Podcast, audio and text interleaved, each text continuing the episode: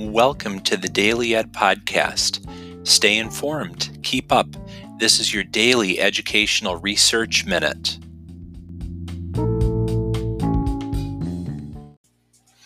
Content warning association between the release of Netflix's 13 Reasons Why and suicide rates in the United States, an interrupted time series analysis by Bridge et al.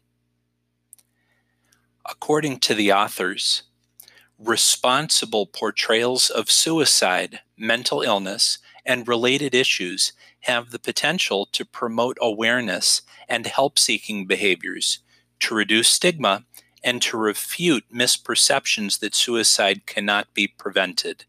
End quote. Unfortunately, the series 13 Reasons Why did not follow best practices it featured a graphic scene of suicide and an unsuccessful but violent attempt. This did not mediate a lack of best practices by showing such graphic scenes. Sadly, there was an increase of approximately 195 suicides among Americans ages 10 to 17 in the month that the series was advertised and in the month and months following the release of this series.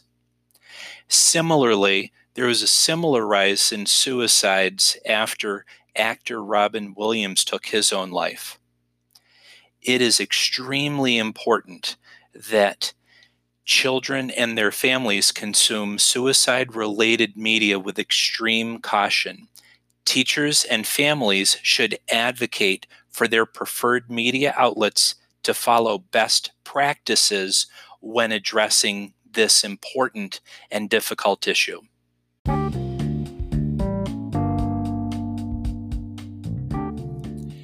Visit bit.ly forward slash daily ed pod for more details today and every day.